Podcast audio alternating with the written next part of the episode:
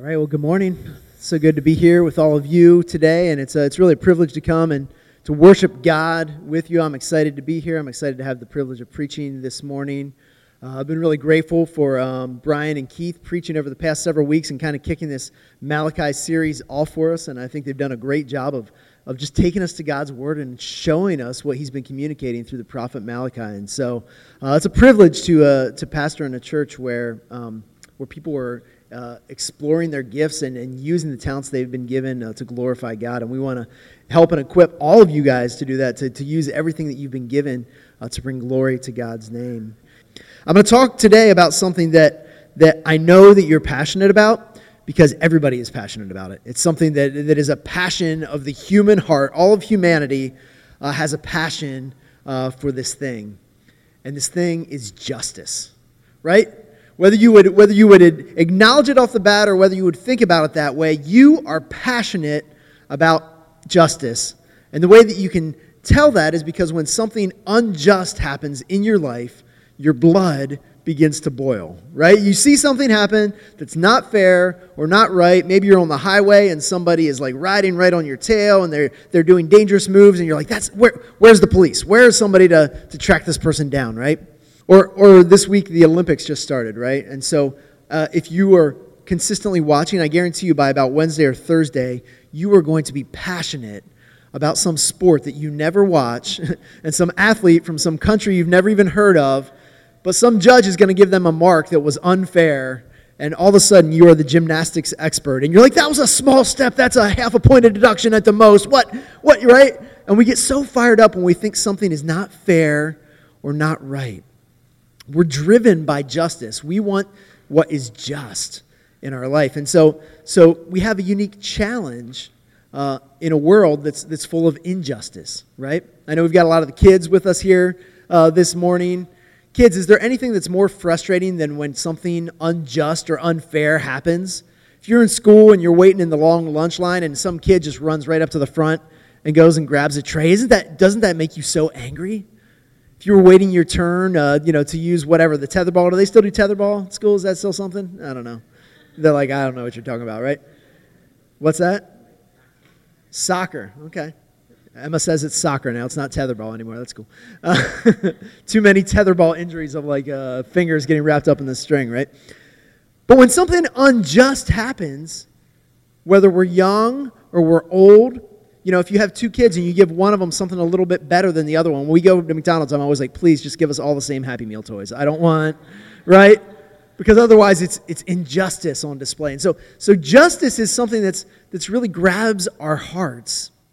And, and in a more serious light, those are some lighthearted things, but in a more serious note, in, in, in the news, uh, pretty much for all of time, but, but recently, there's been a lot of issues of injustice that we've been grappling with as a nation, as a country, and we see it on the news every night as, as we're going through. And there's, there's these issues of, of injustice, of, of people who are being wrongly uh, killed in traffic stops, that, of, of police that are, that are being killed for just doing their job, right? It's, it's unjust and it makes us angry, and we don't know what to do about it.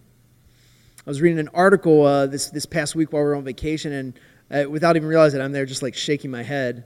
And after a while, Trina's like, What are you shaking your head at? And I was like, I was just reading this article, and it's just like heartbreaking because it was it was documenting um, uh, a number of there's been there's been nine cases where African American women were were killed by police this year, and they documented each case and what it looked like and what had happened in each of those situations. And, and you can't blanket all of them, but each individual one was heartbreaking for one reason or another. There was, there was, a, there was a story where somebody wasn't really doing anything that was worthy of any sort of anything, but it just escalated and escalated. There was times when the police seemed to have no justification for what they did. There was other times where people uh, were, were not listening to what they were being told to do, and they, and, they, and they pushed and provoked it, and they brought innocent people in. And, and I just looking at it, I'm just like, man, it's, it's just so broken right? Like the situation is heartbreaking and there's injustice here, but but if somebody came to me and said, Ezra, fix this, I'd be like, man, I, am not even really sure where to start. There's so much injustice and layers of, of things that are broken, but it, but it breaks my heart to see the injustice that's going on. And so we have protesters like walking in the streets and they're, and they're, and they're saying, no justice, no what? No peace, right? No justice, no peace. And it's true, there's no peace outside of justice. If the, if the world is not just, if the world is not right, there is no peace. But we live in a world where there is injustice. And therefore, we live in a world that is not full of peace. And we're in a political season where we'll be told that if we just get the right policies in place and we just enact the right the things, that, that that's going to solve the problem, that's going to restore order and peace and justice. But we know that injustice is a result of our sin. It's a result of our rebellion against God. And until we're repentant, until we turn and seek His face and come to Him, that there is no peace that we can experience in this lifetime. And so, so the passage we're going to look at in Malachi today is about justice. And I think it's timely and it's, it's helpful and it's going to provoke some thought for us to say, hey, as followers of Jesus Christ, or as people who are exploring the teachings of Jesus, what, what does it mean uh, to pursue justice? What does justice look like? What should our expectations be about justice? Let's, let's pray and ask God uh, to speak to our hearts today. Father, we. Uh, we desire justice. You, you implanted it in us. I, I firmly believe it's part of being created in the image of God that, that we desire justice because you are a just and holy God. And yet our world is unjust. And, um, and we can blame shift and we can, and we can find all excuses. But God, I pray that today as we come to your word, that we would have a picture of what you have to say about justice. And we would leave with a perspective about justice and a calling uh, to pursue justice in your way, uh, to see uh, what is just, uh, what belongs in your kingdom uh, to, to, to fill up our hearts and to overflow into the world around us, God. So speak to us clearly. Help us to see clearly what it is that you would desire to show us in your word today. I pray. In the name of Jesus, amen. All right, well, if you turn to, to Malachi, it's the last book in the Old Testament, right before the, the Gospels. Uh, as as the, the guys have done a great job, Brian and Keith have done a great job setting it up. This is 400 years uh, before Jesus comes, and it, and it institutes, it's kind of the final word before 400 years of silence, where God doesn't speak through the prophets to his people in the same kind of way. And so we're coming down to the end of chapter 2, and we're looking at verse 17 is where we're going to begin in the text today. So, chapter 2, verse 17 says this It says, You have wearied the Lord with your words. And as you remember, this series is called Conversation with God, right? So, so there's this conversation going back and forth where God points things out to them and like, hey, I don't know what you're talking to him, and God explains himself. And so, uh, so the prophet says, hey, you have wearied the Lord with your words, but you say, how have we wearied him? Well, it's by saying that everyone who does evil is good in the sight of the Lord, and he delights in them, or by asking, where is the God of justice? And so begin with this fascinating idea that it, that it says that God is wearied. And I looked through a, a bunch of different translations, and every single translation translated that word as wearied. Now, now we know that God is the creator of the universe. He's completely different than his creatures. We're his creation, his creatures, and there's things that apply to us that don't apply to him. He's completely distinct and other and different. Um, and so to use the word weary of the creator of the universe who never sleeps or slumbers, who never gets tired, who never, who never who never grows weary, but it says that we weary him. So it's not in the sense of a physical tiredness, but it's, it's, it's a testing of his patience. It's a, it's a, hey, I've told you what, and you just continue to harden your heart against it, and it's, it's burdensome. You know, as a parent, uh, there's times where my kids can weary me, right? And, uh, and it's not through normal kid stuff. Most of the time, what it is, it's this game we play at dinner time called Dad, You Name Things, and we'll tell you we don't want it, right? So, so if they were to come to me and say, "Hey, Dad, we want mac and cheese," I can make that happen, right? If they say, "Hey, I want pizza," I can I can make that happen, right? But but if I say, "Hey, uh, what do you guys want? Do you want pizza? No. Do you want mac and cheese? No. Do you want fish? No. Do you want tacos? Ew, gross. Do you want spaghetti? Do you want cereal? Do you want?" And it's just no, no, no, no, no, no, right? And uh, after a while, I'm like, I'm tired of listening. I don't. I can't even think of anything else. How about you guys tell me what you want? I'm weary, right? I just I, I just want you to tell me what you want. And there's this sense of just being worn out. Do people wear you out ever? you guys, you guys ever experience this, right? You just and God is saying, "Man, you're wearying me with this." Now, what? Why is it that what they're saying? Why is this particularly wearying to the Lord? Well, from a big picture perspective, they're not talking to Him; they're talking about Him, right? We can pretty much say anything to God in prayer. If you're frustrated, you can go to God and say, "God, I'm frustrated. God, I'm angry." God, I'm disappointed. God, I don't understand this. God, I don't feel loved right now. He's okay. You can say all those things to Him in prayer. He wants you, He already knows what you're feeling, so you can vocalize that to Him. But the problem is when you say, well, I guess God doesn't love me. Uh, I guess I guess God loves those wicked people because they get everything and I get nothing, right? I guess I guess God's not paying attention. I guess right talking about God instead of talking to God. It's a big difference. And there's two specific things that really um, kind of attack the character of God. So the first answer, they look around the world, they see injustice, they see that things aren't the, the way they're supposed to be, and the first thing that they say is that God delights in the evil and the wicked. They look at the scenario and they say, I see wicked people, I see wicked nations around us prospering, they're ruling, uh, they have plenty of food to eat, uh, they have prosperity, they have, they have all these things that we don't have. They look happy, and so God must be blessing them. God must be uh, delighting in what they're doing, and, and He's turned His back on us. And God said, No, that's not my character. All throughout His Word, uh, in, in, Psalm 5, it sa- in Psalm 5, it says that God is not a God who delights in wickedness. The whole law that He laid out uh, in, in, Exodus and Leviticus and, and, and Numbers and Deuteronomy, he, He's showing people this is a picture of my heart. I am holy. I love wickedness. I detest sin and evil. And so it's an attack on God's very character and his very nature to say, well, I guess God just delights in the wicked. And really, what they're doing is they're looking at a snapshot. And we do this all the time, right? We look at people around us and we're like, wow, that person has a really nice car, and they, they dress nice, and they seem to have a lot of leisure time, and they don't seem stressed out, and, and they, have, uh, they have a beautiful wife and family or a beautiful spouse, and they have, and uh, we look at vacation pictures on Facebook, and we're like, oh, it must be nice, I guess, you know, right? And we see a little snapshot of somebody's life, and we make a judgment and say, oh, wow, they're really blessed by God, right? But we don't know the whole picture. Our lives are a story, it's a journey. It's a, our, our lives are encompassed uh, not by what we do in one moment, but but what we do in the totality of all that we are. And so, yeah, in one moment, it might look enviable, it might look desirable. Um, but if that person continues and they end their life apart from the forgiveness and the salvation that's offered in Jesus Christ, then it was all for nothing.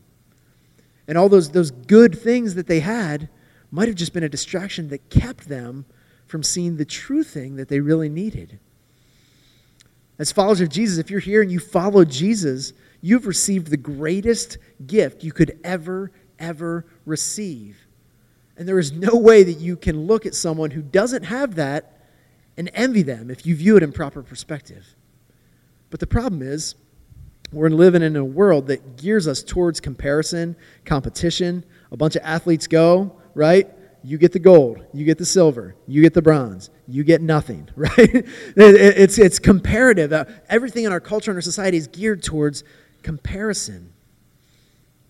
So we've got to make sure that we're comparing on the right measure. If I look at somebody and say, hey, they have more money in their bank account, they must be more blessed than me. Well, that's not true. You guys know that, right? If I look at somebody that has things that I want, that doesn't mean that they're more blessed. And, and if they're separated from the love of Christ, then they're actually in desperately in need of something that I already have and that I can give to them.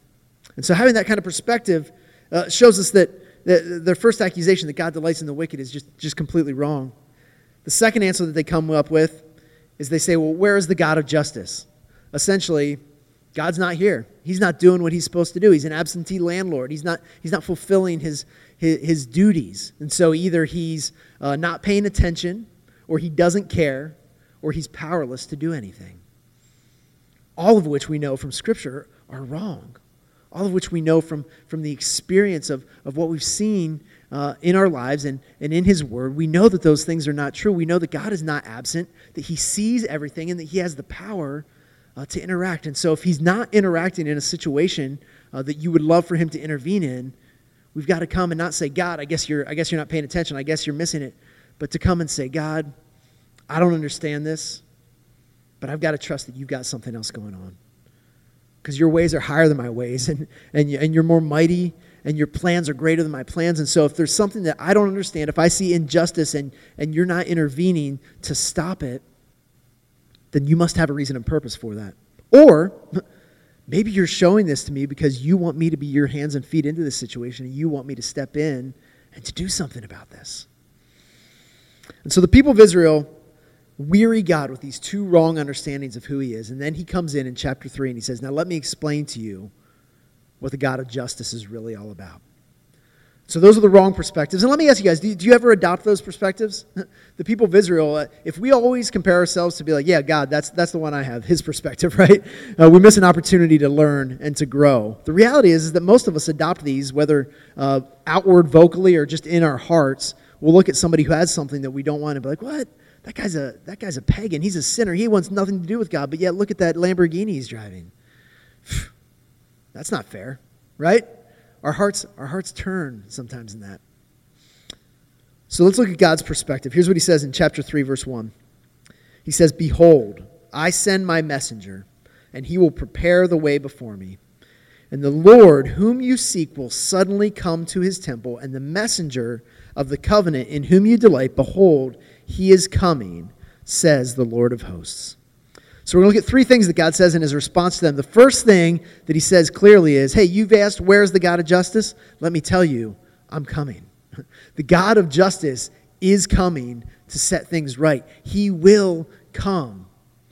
And we know at that point he was saying he will come, but we know from our perspective in history that he has come in the person of Jesus Christ. When we look at this, we clearly see uh, he says, I will send my messenger before me. And Jesus said, John the Baptist, he's the one that the prophet said would come before. We see this clear picture of, of the role of John the Baptist and the role of Jesus. And he says, I will come and I will send my messenger before me to prepare the way. And so when we open up the Gospels and we see John the Baptist, we're like, oh, wow, this is that last book, Malachi. This is what it was talking about. It's here, it's happening. God, we've wanted him to come. We wanted the God of justice to arrive. And now he's here, he's on the scene.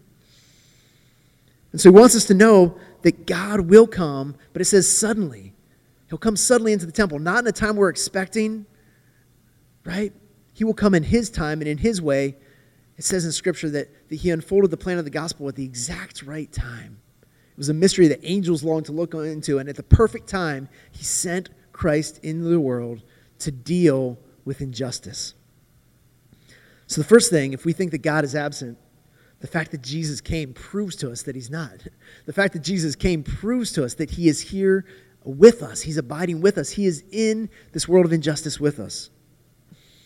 Let's look at the next thing that he says in chapter or in chapter 2 verse 2, or chapter 3 verse 2 he says this. He says, "You want Jesus to come, you want the savior to come, but listen, but who can endure the day of his coming?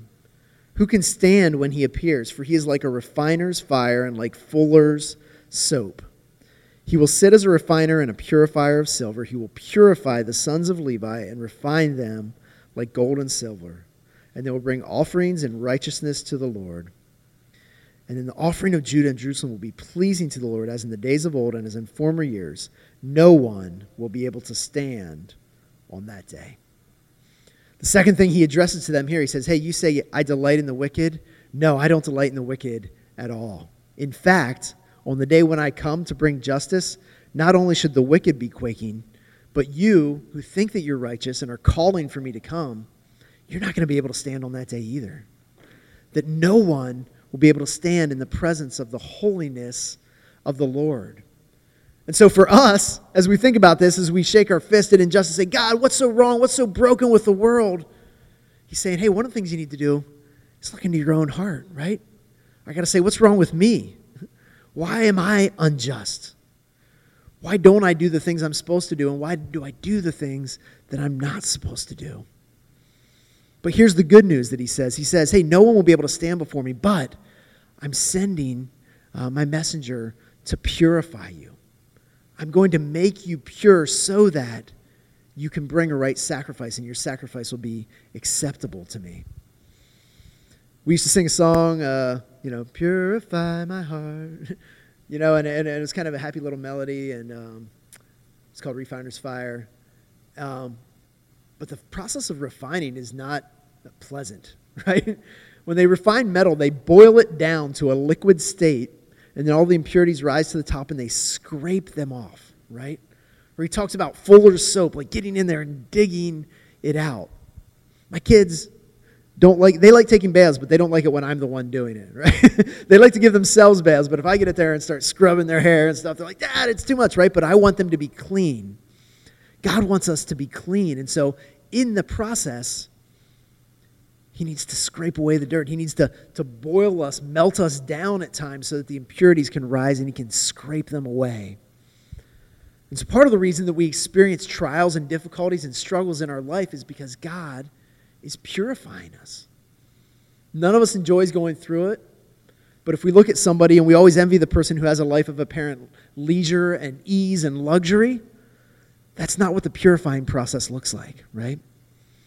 And so if God has blessed you in a season of, uh, of good things and blessings, awesome. Praise God. Thank Him for it. If He's put you in a season of trial and, and struggle and difficulty, thank Him that He's purifying you. Allow Him to do the purifying work. Cooperate with Him in the purification so that it can happen in the way that it needs to. Don't fight against it. He sends the purifier.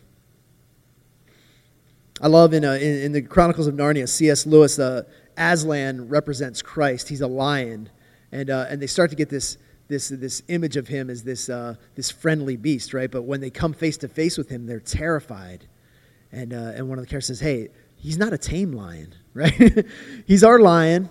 He's, he's, we're on his side. He's good but he's not tame, right? God isn't our, our homeboy. He's not our friend. He's not a sleepy old grandpa up in the sky that, that just wants to pat us on the head, right? That, that he is the holy creator of the universe. And he says, when, when, when I send my messenger, no one will be able to stand before him.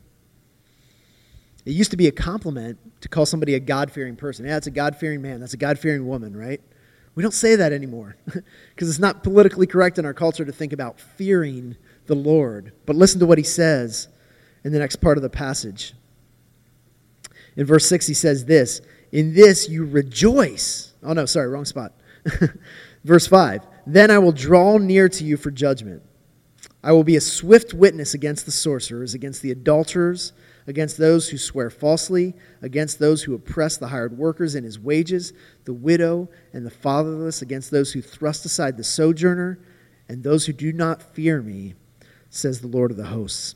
He says, Hey, I'm coming to judge this wickedness. And the root of all this wickedness is a lack of fear for the Lord. If we don't honor and respect, if we don't have an awe for the Lord, then we have a low view of sin. We don't think sin's a very big deal. We think, eh, you know, it's just, it's just a little bit of sin. God knew I was going to do it anyways. That's why he sent Jesus to take care of it. It's not, you know, it's not that big of a deal. But when we have a holy and reverential fear for God, we want nothing to do with sin. Because we know that when we stand before Him, all those impurities are coming to the surface, right? We're going to see all the blemishes. And when we love Him in a way that, that, is, that is respectful, it positions us to stand before Him. Now, we recognize we're not going to be pure in this lifetime, right? This whole life is a process of purifying, and we're not going to arrive there until we stand before Him. And that's why it's so wonderful and awesome that he sent Jesus to come in our place. He's the one when, when the refiner, the way he knows it's done when he's purifying the metal is when he can see his reflection in the metal. And Jesus was the only one who came, and he was the perfect reflection of God. He lived perfectly. And he cared so much about justice that he didn't say, oh, you know, hey, I'm sorry that happened to you, whatever. Let's just forgive and forget. Let's just move on. He said, no, I care so deeply about injustice that I'm going to come and I'm going to take it upon myself. All the injustice in the world, the, the tragedies, the, the hurts that have been done to you, Jesus has taken upon himself at the cross because he cares deeply about justice. As much as we care about it, he cares about it so much more. And so he came and he entered in and he took it upon himself. And when he comes again, he will come as a judge. And all will stand before him to account for the works that they've done. And so, as we process this, the question is, what do we do with this? Okay, so God's perspective is different. The, uh, the Israelites and sometimes us, we say, well, God's, God's not paying attention, God's missing, or God delights in the wicked. And God says, no, I'm not any of those things.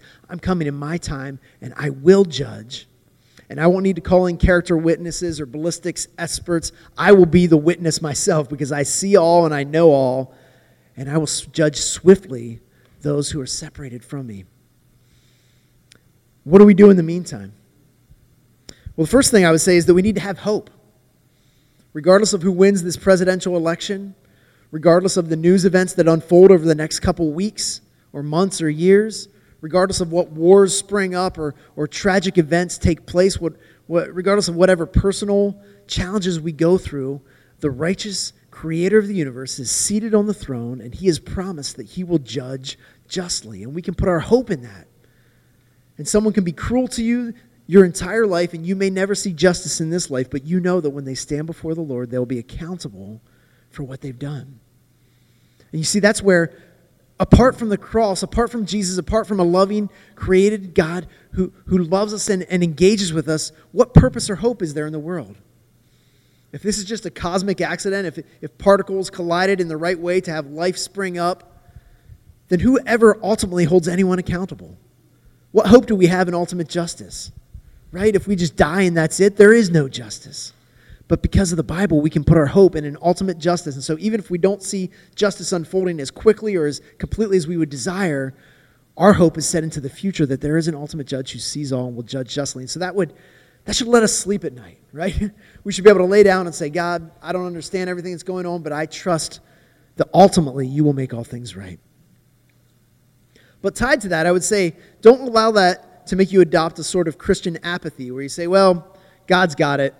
I, I don't know what to do with it. I just throw my hands up. I'm just going to do my thing, right? No. If we're being refined and purified into his image, then we're going to care for the things that he cares for.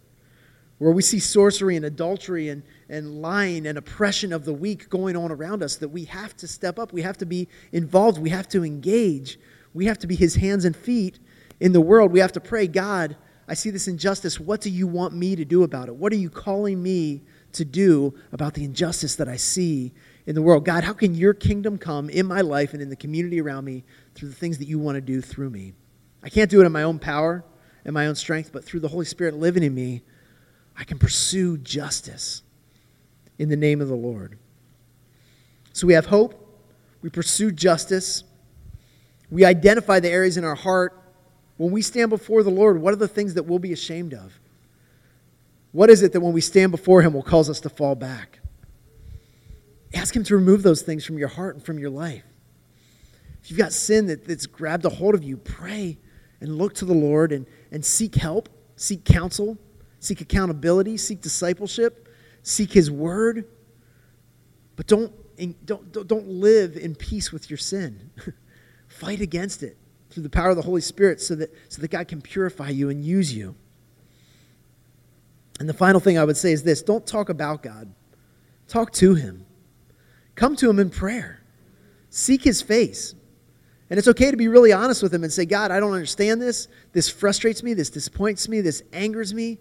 But I know that you have greater purposes, and I know that you want to do something. And God, if you're calling me to take action, show me what it is. And God, if, if I just need to pray for you to do your thing, I'll do that, right? But, but don't talk about God.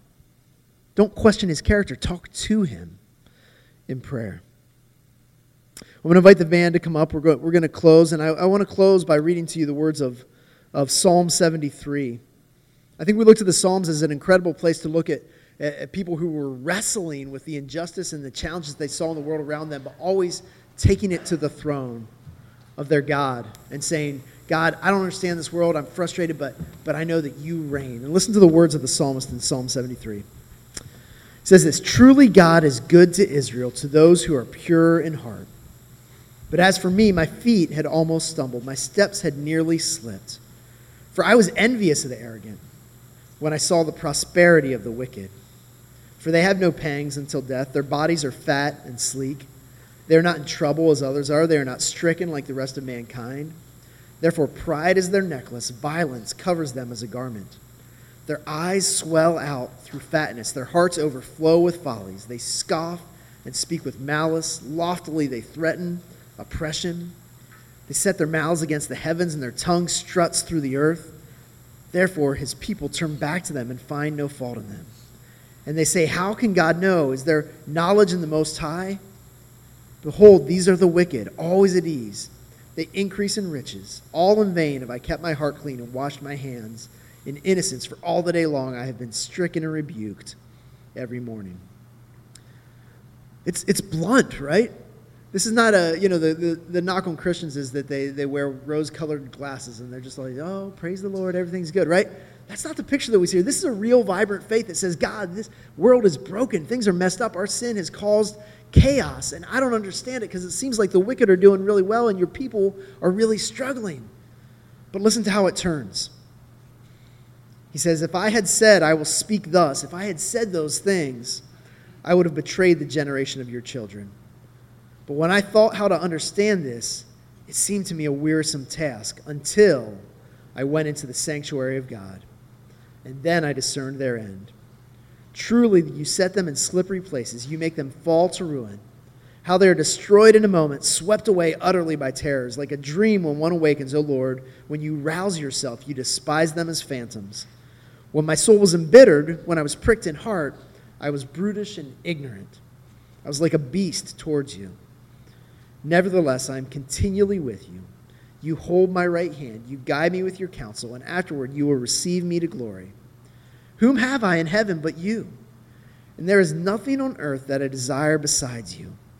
My flesh and my heart may fail, but God is the strength of my heart and my portion forever. For behold, those who are far from you shall perish, but you put an end to everyone who's unfaithful to you. But for me, it is good to be near God. I have made the Lord God my refuge, that I may tell of all of your works. We serve a God of justice, and we should praise him for that. And we should be a little bit fearful of that because we're an unjust people. When we were driving, driving home from our vacation, we were going up 95, there was a terrible accident somewhere up ahead. It was going to be like an hour and a half delay. And so we went through these back, back roads through South Carolina. I'm going through this small town and, uh, and a state trooper is coming the other way. And as soon as he passes me, he flips around and starts following me. And I was like, oh, man. So I pull over. He turns his lights on. I pull over. He comes up and he says, hey, speed limit here is 30. You're going 42. I was like, okay. And I had pretty much accepted in my heart, like, I knew I was speeding, right? So he's like, I need your license registration. I get him, hand him to him. He says, hey, I'm to give you a warning. Slow down next time you come through here. It's like, thank you so much, right? Our hearts crave justice. But I didn't say to him in that moment, You are unjust. I deserve punishment, right? I received mercy in that moment.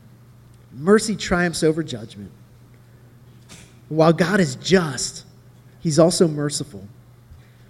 And the two came together on the cross that the God of justice could also be the God of mercy. And while we deserve punishment, Jesus offers us mercy. And we should praise Him for both. Praise Him for His justice Praise Him for His mercy. Let's pray.